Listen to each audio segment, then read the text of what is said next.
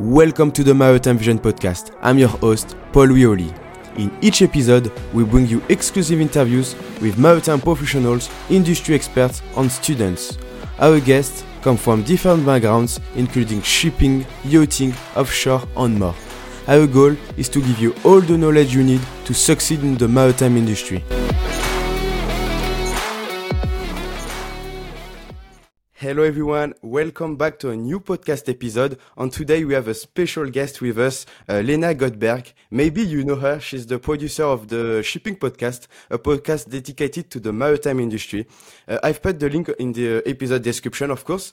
But Lena is not just a podcast producer, she has many experience in, within the maritime industry.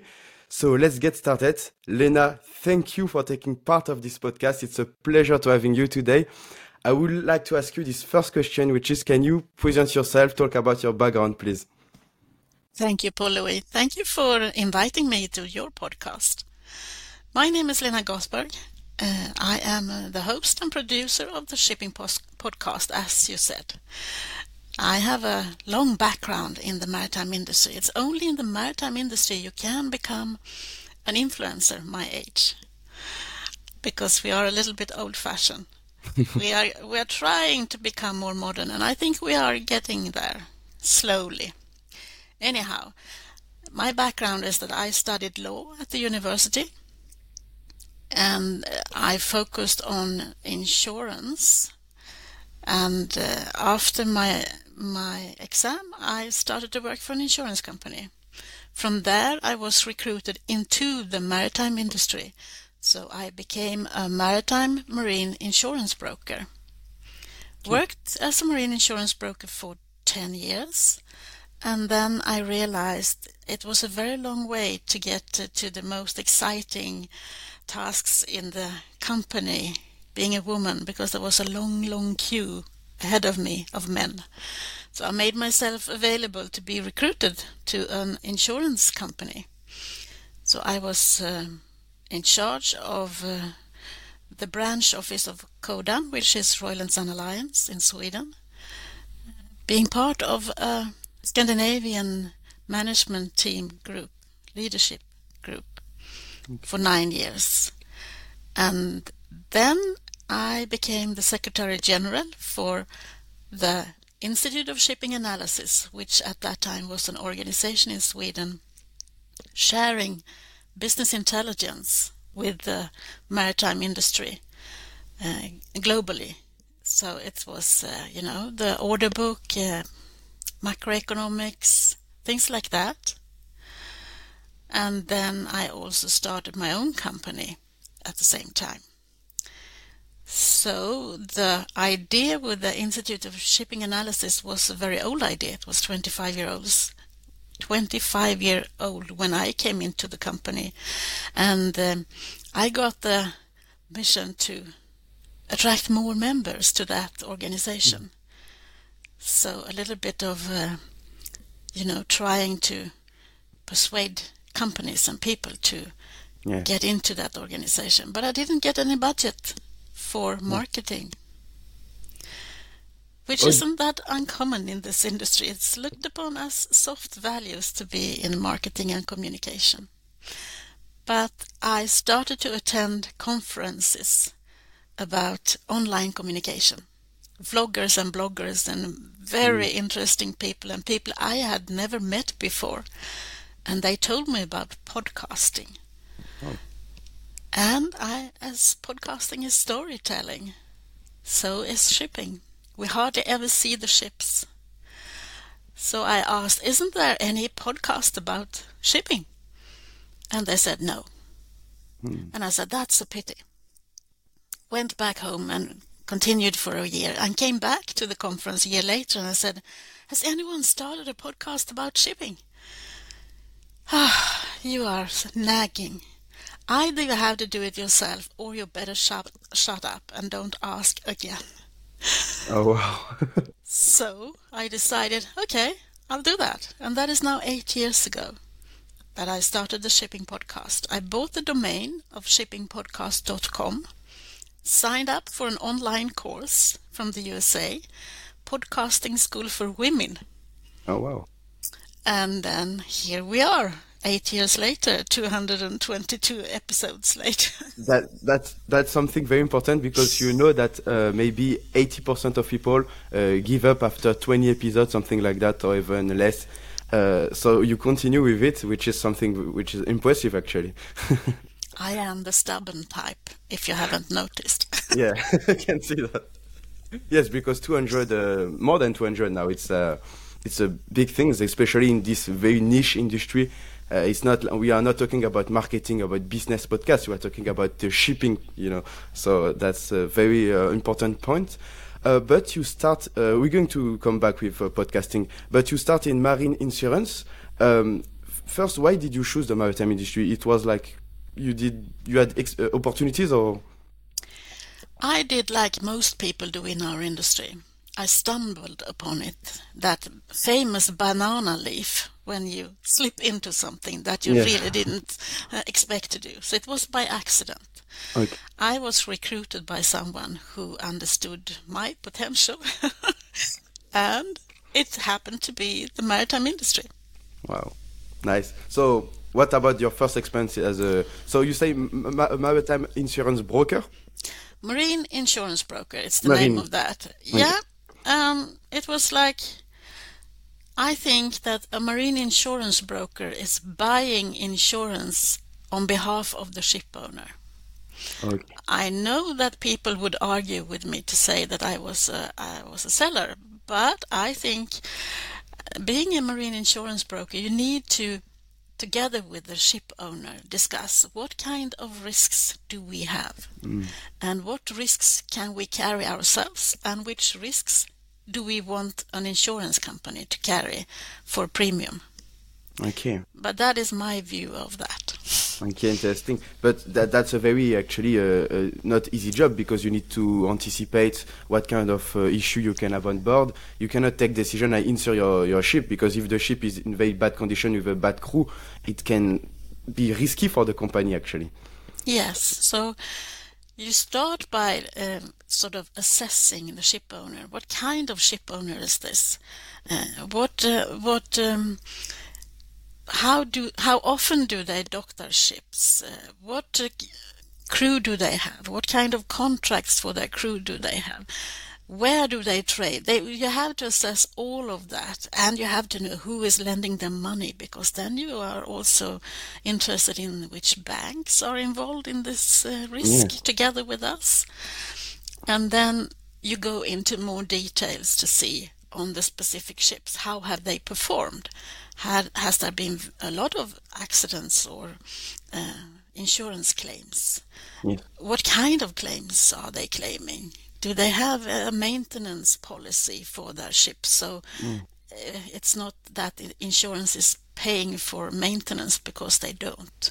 Mm. So it's a lot of uh, analysis. At that time, I knew I knew a lot about the ship owners that was my clients, and uh, I specifically had clients in the Far East, uh, which I was dealing with in the mornings. That was the Star Cruise ships. That the Star Star Cruises started with buying two ships from Sweden and Finland and Åland, which used to be ferries, and then they brought them to Singapore to rebuild them.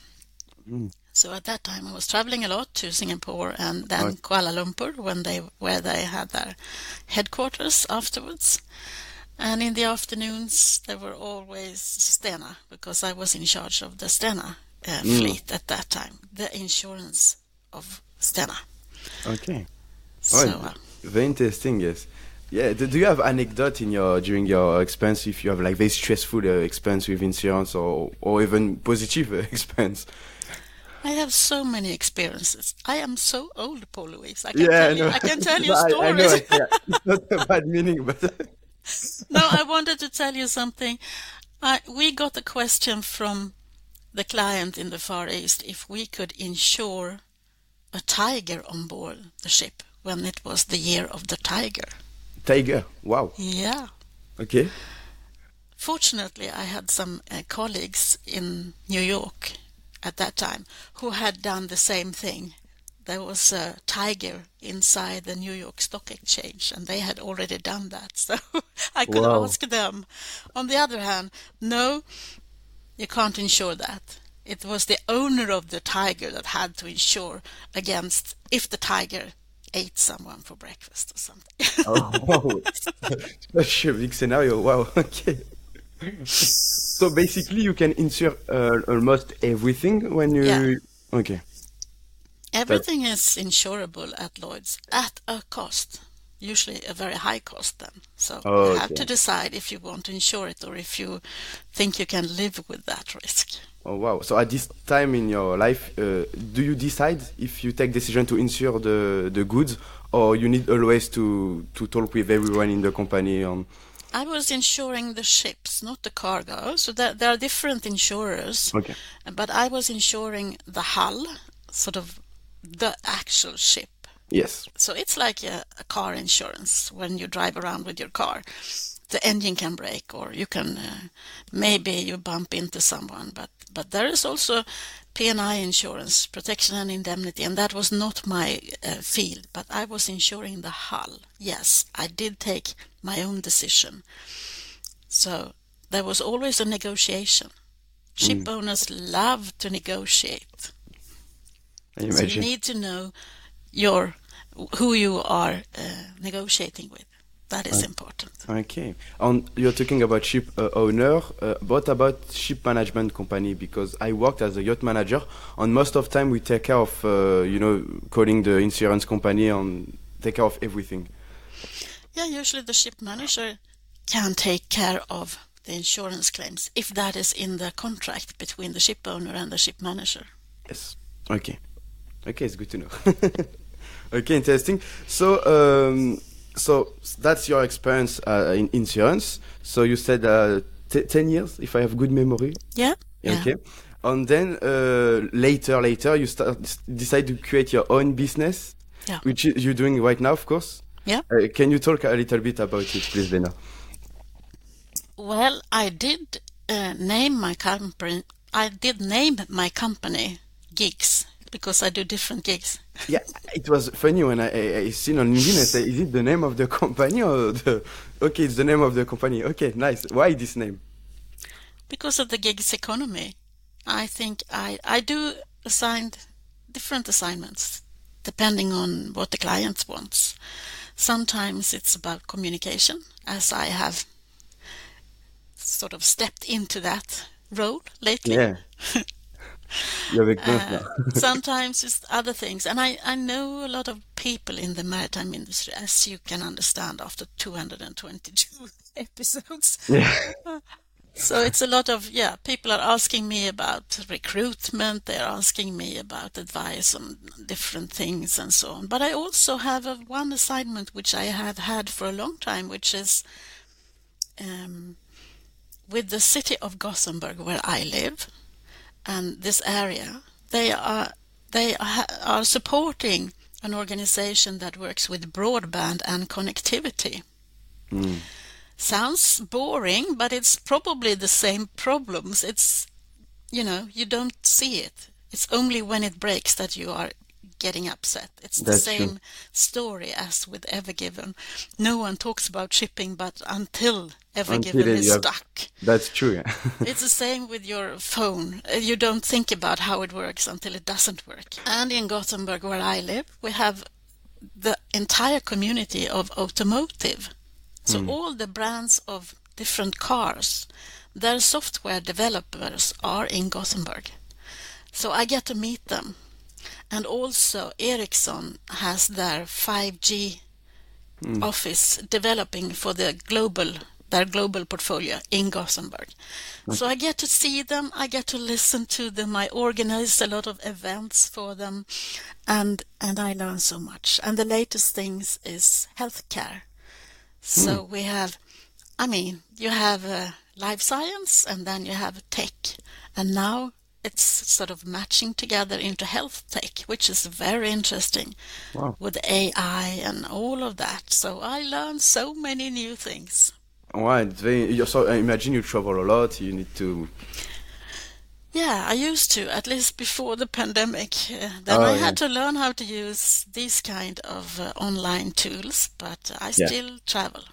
Not Nice. as much because I've been traveling a lot in my life. So you you told us uh, you work for the board member at the Swedish Maritime Administration. What is that? I have no idea. Oh, you haven't? No. So the the Maritime Administration, it's the governmental run authority for uh, maritime industry in Sweden. So they take care of, uh, you know, pilots, for instance, are employed by the Maritime Administration. Also, they do a lot of um, uh, yeah, the icebreakers are under their control. Um, they are doing um, the charts for the sea. They are measuring how deep is it here uh, and so on, and making sure that they are okay. So there are a lot of, yeah, the maritime business in Sweden, which is run by the government, is run by the Swedish Maritime Administration. Okay. Okay. So okay, that makes sense now. Because Okay. I, I'm not living in Swe- in Sweden, No. so that's why I don't know. but it's uh, very good to know. It's different in different countries. Yes. So no no worries that, at all that you didn't know what it was. So wha- what is, what was your your position in this uh, board member? So what exactly is your mission on? Well, being a board member of the Swedish Maritime Administration was very, I mean, it was interesting to see because there was a lot of politically, uh, political people there, sort of, um, and I think we were three people that came from the maritime industry, one representing the port, one represent, representing cargo, uh, Volvo, Yeah. and one represent I represented I think the industry and also being a woman in the maritime industry. So, how, as a woman in the maritime industry, how do you? Is it was uh, at the um, now maybe it's easier. I don't. I have no clue. um, but I mean, before it was quite complicated uh, as woman. uh, I imagine. Yes. Mm. That I can tell you stories about. Yes. Go ahead. Yeah, for sure. My first meeting with this uh, with this ship owner in Singapore, uh, I was not allowed to sit around the table. I was the woman in the room. I sat on a chair behind the table until lunch. Then I was the guest of honor, so I was sitting next to the oldest gentleman in the room. okay. Then we went back into the room where we had the meeting, and I was seated behind, not around the table. That's Oh. interesting. Now we are talking about early 90s. Oh wow. Because yeah, it's uh, and now act- currently it won't, it won't be the case. Hopefully. No, no, no. It's such a different way now. I think we're still struggling. For sure. I have been a member of the um, international organization called WISTA International, that is Women's International Shipping and Trading Association. It's an international organization with with uh, women in more than 55 countries, still working together, trying to spread the word. And we have to realize that, I mean, being a woman in Sweden, being a woman in the maritime industry in Sweden is it's easier than being a woman in the maritime industry in Ghana or in Yeah. Nigeria or in People so, so there there is difference and and um, in an international organization you have to find common ground the the things you can agree on and and go for them and try to fight for more equality in the maritime industry. But there I have seen the change. On the other hand I think young people today maybe thinks it's still going very slow to have the inclusion and the diversity of the workforce. Okay, wow. But do you think in for, if you compare with other industries, the maritime industry is like very uh, like as a woman is it more complicated than other industry or it's it's just the question of uh, it's the world ment- mentality actually. I think it depends on what you compare it to. If you compare it to a hospital, maybe it's the other way around. Mm, yeah. Uh, on the other hand, um, compare it to the IT industry. We are struggling with the same problems. There are a lot of men at the helmet. That's true. So yeah. we need to sort of have female role models and and a different way of thinking. So I, I'm a I'm a change person. I would Mm-hmm. like the entire industry to change because we need people like you. We need people, young people. We need the people getting interested and, and coming into our industry and helping us to develop it. Yes, yes, we need everyone actually, ev- every profiles actually. Mm. That's uh, that's completely true. Uh, but what I like about this industry, uh, it's the worldwide aspect. I mean, you can meet people from everywhere in the world doing the same job as you. I can you can meet like uh, insurance marine insurance broker in India, but in Canada, everywhere. So that's very interesting. And if I compare with my experience in yachting, for example, yachting this is um, not as worldwide as shipping because yachting is only in this paradise place, you know, French Riviera, Caribbean Sea. Uh, but shipping is not in the the pink places. It's like everywhere. You have the big port. It's very industrial. And this aspect is very. I mean, I really like this aspect. That's why I switched to this industry. But brackets closed. It was. I wanted to add this point. Um, let's talk again about your podcast. You are curious, aren't you? So, uh, so as you you explained, you start, uh, you want, you, you you train yourself. You you made like one training with a, uh uh, online training. Uh, how was your first episodes? How, how it goes? It was easy, complicated, frustrated. my first interview, I didn't own my own equipment. Oh, I had no idea. I just stumbled into it. And that was on board the Maersk Mc-Kinney Møller, the first of the um, E. I ca- What did they call them? The E League? No, they didn't call them that. It was the biggest container ship ever on its Virgin journey from the Far East to Gothenburg. okay. So when the captain left Singapore Strait, he tweeted to say, "On my way to Europe, on the this maiden voyage." And uh, I replied, and I said, "Are you coming to Gothenburg?" And he said, "Yes, I will be there in five weeks." So I replied to say, "Yeah, I will be here on the shore greeting you." And then I didn't have any idea how that would be. Oh wow. how I would be able to do that. but meanwhile, I was um, yeah signing up for this course and, and trying to get uh, you know to be a podcaster. So I just uh, went on board with one of my friends who owned a microphone, Mm. and we started to talk. Oh wow. And uh, Captain Nils Pedersen was very, very nice, and he showed us the entire ship. And when he told me, well, I'm used to this. It's nothing new to me. I had 24 journalists on board when we Oh. when we had the ship in Far East, and we had National Geographics for for one leg on this journey, and I Wow. felt like, oh my God, this is my first interview.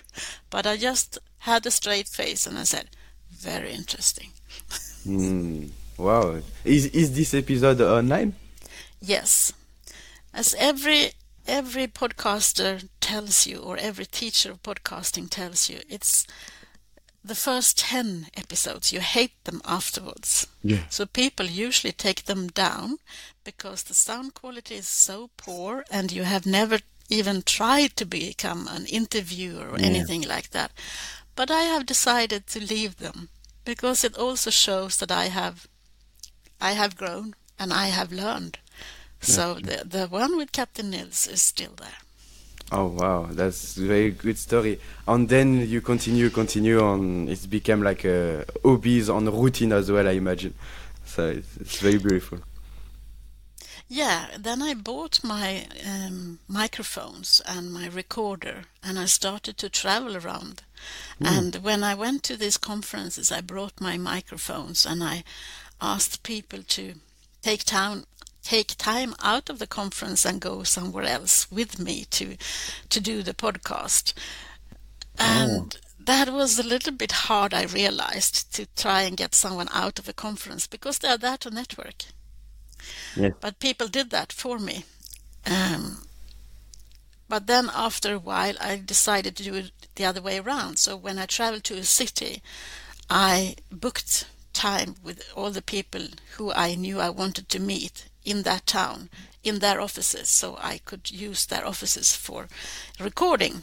Because mm. I realized that I hate hotel lobbies. There is so much music. You, Oh, you yes. don't hear it unless you sit down. So I've been a little bit allergic towards Yeah, I imagine. I imagine. Well, Oh, but then- I'm surprised. I didn't imagine you doing like on the on the field.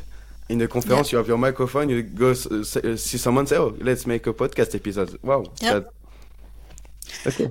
And then the pandemic broke, and then I realized can I continue to be a podcaster now, or do I have to stop this? So I discussed that with the people I know. I have I have a network in the podcasting industry as well. It turned out that those two ladies who was my teacher in that first class, they are now part of podcasting Hall of Fame in the US. So I've Oh. got the best teachers. Oh wow. Yes. Uh, I asked them, how do I do this? And I have an editor nowadays because it takes such a long time to edit your podcasts. So I have an editor and we decided to do, so I do all my podcasts via Zoom. The sound quality on Zoom is very good.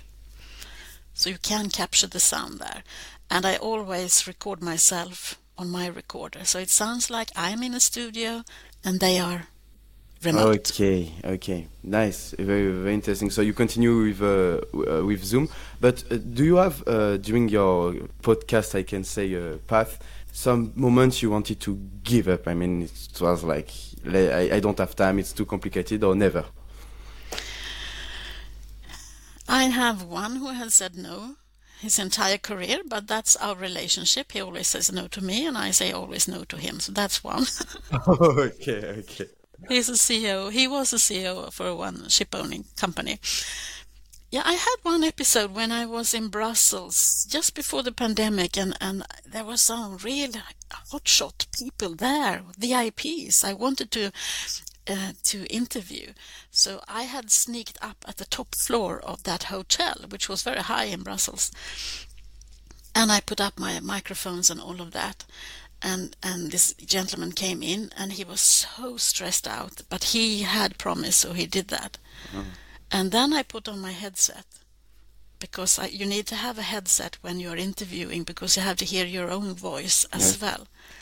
And all I got in my headset when I put that on was a radio, radio channel, commercials for a radio channel.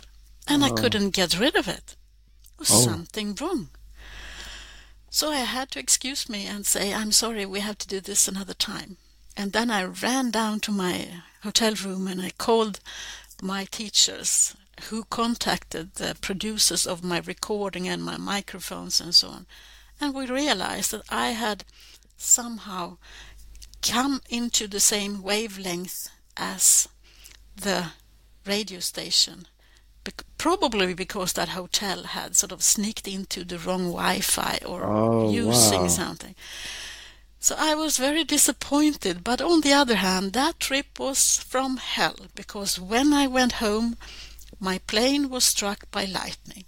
So we had to go back and change plane. So there was nothing else to expect from that journey. Oh wow. You should be very mad at this moment mm, because I know that when you need to schedule another a podcast because it doesn't work. I had one experience like that and I was like, I was depressed. I mean, everything was set up.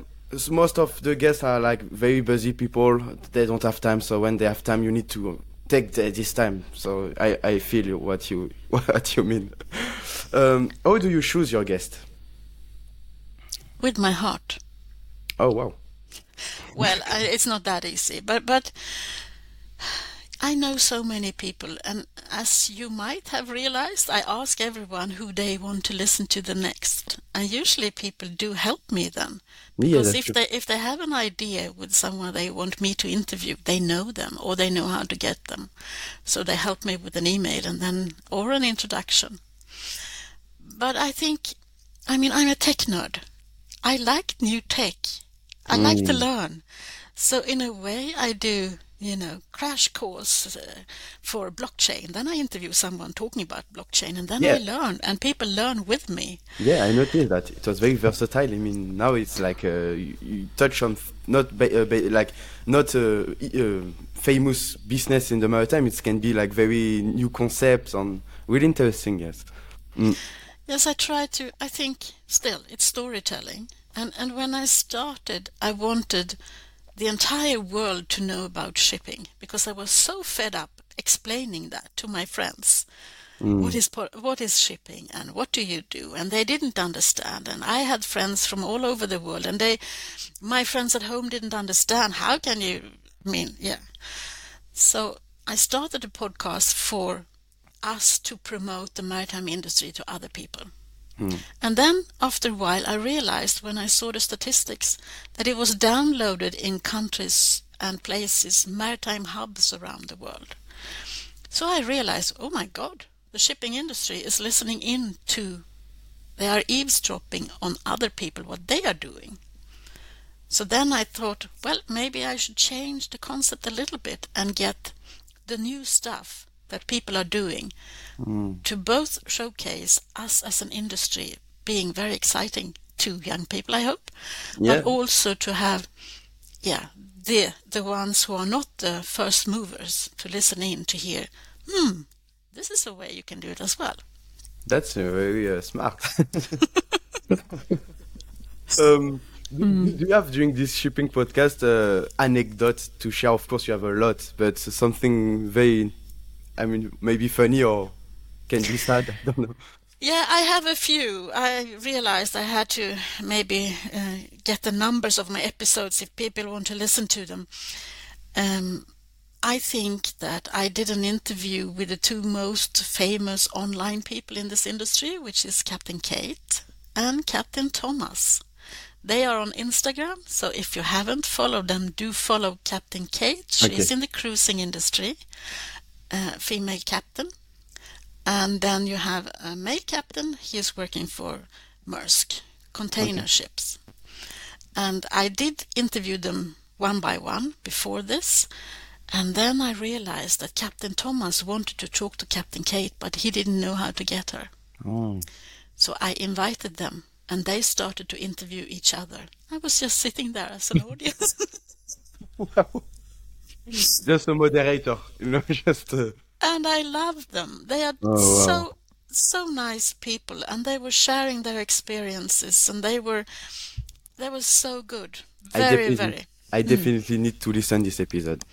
Yes, you do. And then also, I think when the pandemic broke and I decided to go for Zoom, first I decided I need to interview people who I will not meet in real life. So I started with a, with a woman in the, in the port of Yokohama in Japan because I maybe I will not travel there. yeah. And then I spoke with a friend who works for the U.S. Coast Guard in New York, and she was telling me how quiet it was in New York when no one was outside, and how they were working and how they were handling the pandemic. Mm. And then I think one of the most touching interviews I've done is uh, number 140, which is with Leslie Warwick. She is working for the Seafarers House in Miami and how they helped the crew on board the ships during the pandemic and all the things they had to do. They took care of people who had deceased and they had contacts with their families in their home countries. And you need to listen to that. I was crying oh, after oh, wow. that interview. And I think they did such a great job, and they still do.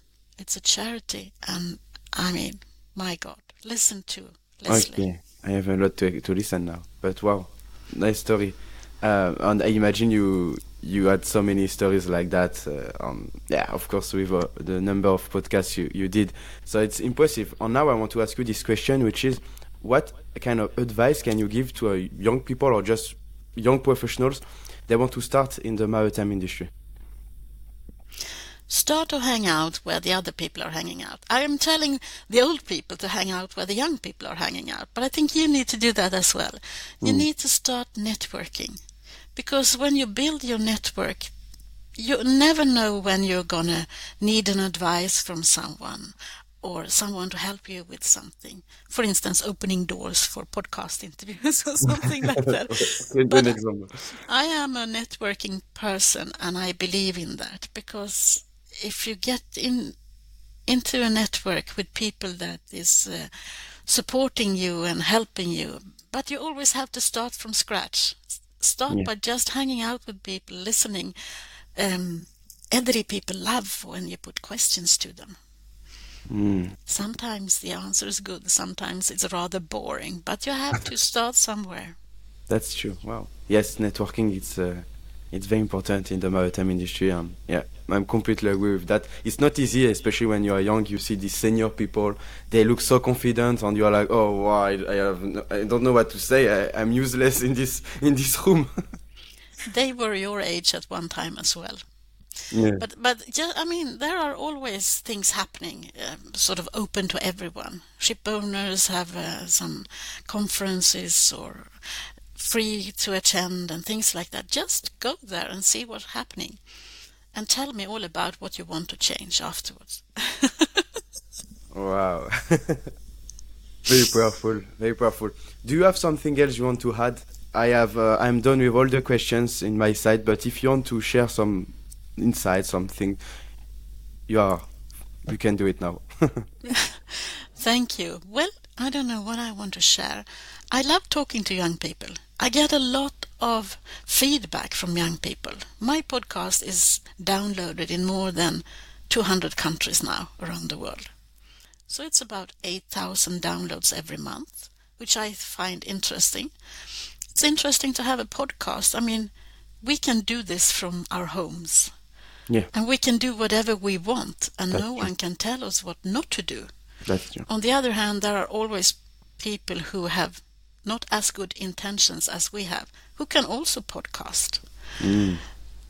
So I think it's important to, when we are in the time of fake news and things like that, to start following people that you think have something to say or some who's standing up for something and then make your own opinion about what they're talking about. And um, yeah, keep listening to your podcast, Paul and to mine. Yes, for sure. Thank you for the little advertising. but that's completely true. And for people who don't follow the shipping podcast, uh, everything is on the des- description. Uh, because you know my listeners, uh, it's the beginning for me. They come from most of them. It's my classmates, my teacher. Um, I start to build a little bit my network, but uh, yeah, that's I think important to to know uh, other podcasts. And yours is very interesting. Most of them know know it. Um, on I, you know when I go to uh, to Apple Podcasts, you see all the maritime podcasts. You have uh, DNV, uh, Maritime Impact, all these podcasts, very interesting. But I think you are the only person who have your own podcast because most most of them this is like corporate company uh, uh, podcast to promote a little bit their company. But you doing for your own. Uh, I mean, it's your podcast. There is no uh, company name behind. That No. There isn't. Not yet. No, I don't want to. When I started my podcast, um, I asked for sponsorship from people, and since I know so many people, they, it was very easy for me to get um, sponsorship for each and every episode. But I realized I, I can't find the time to do promoting or selling each and every episode to all these different people because it takes too long. Yes. Um, so I'm I'm now building, trying to build a platform where a lot of big companies instead are sort of standing behind me, but not telling me who to interview and how to do this. Because I think this is that is my secret sauce: is that I decide and and I choose what I want to talk about. Right now, I am in the middle of something I've never ever had an interest in before, and that is bottom paint Bottle paint. bottom painting on a ship Oh. and anti-fouling and how Oh. that is also something in this sustainable story that we need to think about. But so and now I know everything about painting a ship. Yes. Wow. so it's so different. It's very nerdy, but I think it's also very interesting because they also need young people. They need people who is uh, studying chemistry and and wants to get into our industry. As you know, we have big shortage right now uh, in the industry. We are, we are, it's very complicated to attract new people. That's why you need to give more visibility to the maritime industry because we have a big lack of it. It's 90% of the goods in the world, uh, uh, uh shipping. That's why. Thank you, Lena. It was a pleasure to having you. Uh, I spent very good time with you. Um, I wish you all the best. Thank you, Paul Louis, for having me. And don't hesitate to come back. Yes, thank you. Have a very best nice of day. luck. Best of luck with your podcast. thank you. Thank you very much. Bye bye. Bye. Thank you for listening and watching this episode. We are looking forward to bring you more inspiring stories from maritime professionals, experts, and students. Do not hesitate to leave a review on Apple Podcast and subscribe to the YouTube channel. Your support means a lot to us, and it greatly helps in our continuous growth. We're committed to bringing you more exciting episodes with passionate guests.